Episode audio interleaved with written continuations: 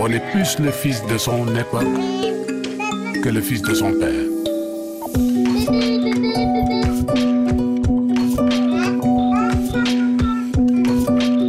Parents, enfants, d'ici et d'ailleurs. Parents, enfants, d'ici et d'ailleurs, et nous retrouvons, comme très régulièrement chez 8 milliards de voisins, la chronique du psychologue Ibrahima Giroud. Bonjour Ibrahima. Bonjour Emmanuel. Vous êtes également formateur à l'université Gaston Berger de Saint-Louis du Sénégal, et euh, vos chroniques sont disponibles en podcast. Aujourd'hui, comment choisir une crèche pour son enfant en Afrique?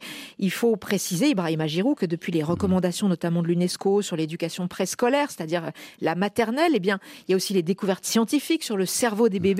Et tout, ça a créé, en amont du préscolaire, une vraie demande de la part des parents pour des crèches.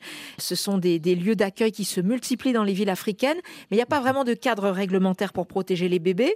Alors vous allez nous dire comment, dans ce contexte, choisir une crèche pour son enfant et euh, que l'on n'a pas forcément toujours le temps de se renseigner finalement.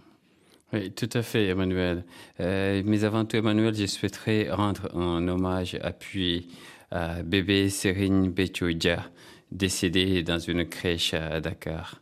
Le 30 novembre 2019, Magor et sa femme amènent leur bébé à la crèche qui était sain et sans aucun antécédent médical connu.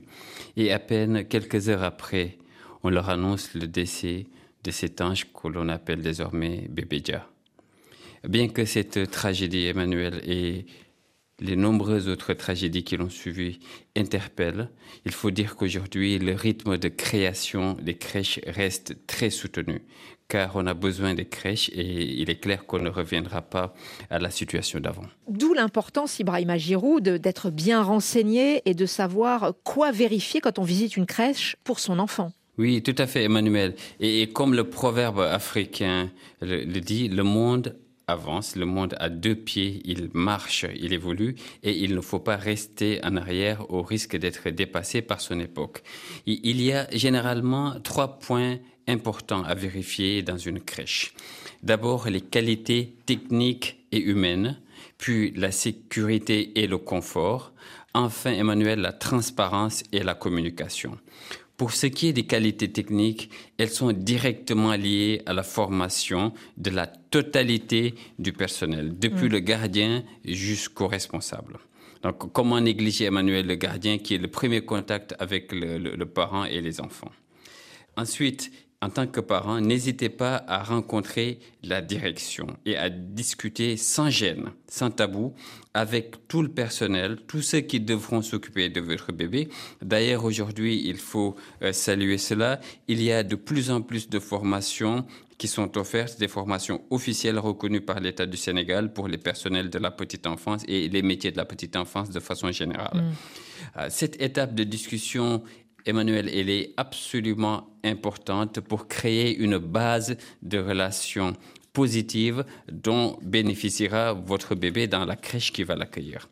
Ensuite, demandez, si on ne vous le propose pas déjà, à visiter les coins et les recoins, depuis la cuisine, les dortoirs, les espaces d'éveil et de stimulation.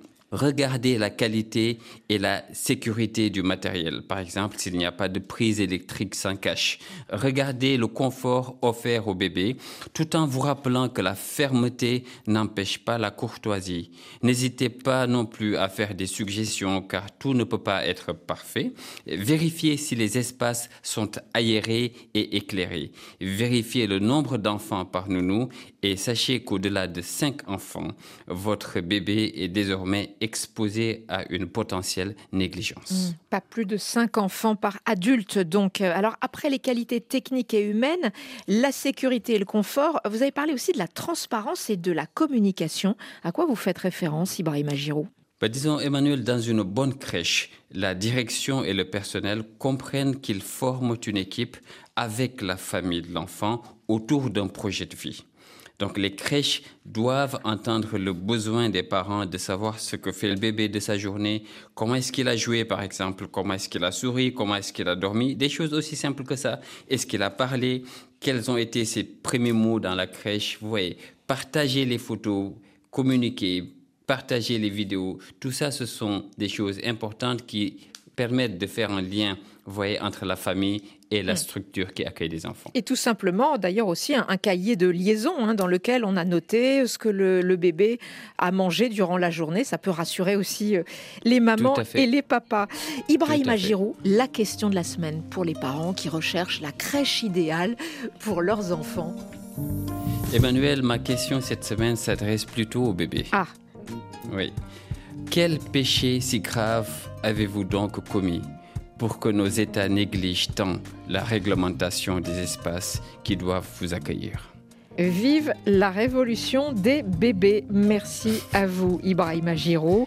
Alassane Biraba était à la technique dans le studio de RFI à Dakar. Mandincan, Full Full Day. On retrouve tous ces conseils ô combien utiles pour le choix d'une crèche. En podcast, euh, toutes vos chroniques. Parents, enfants d'ici et d'ailleurs.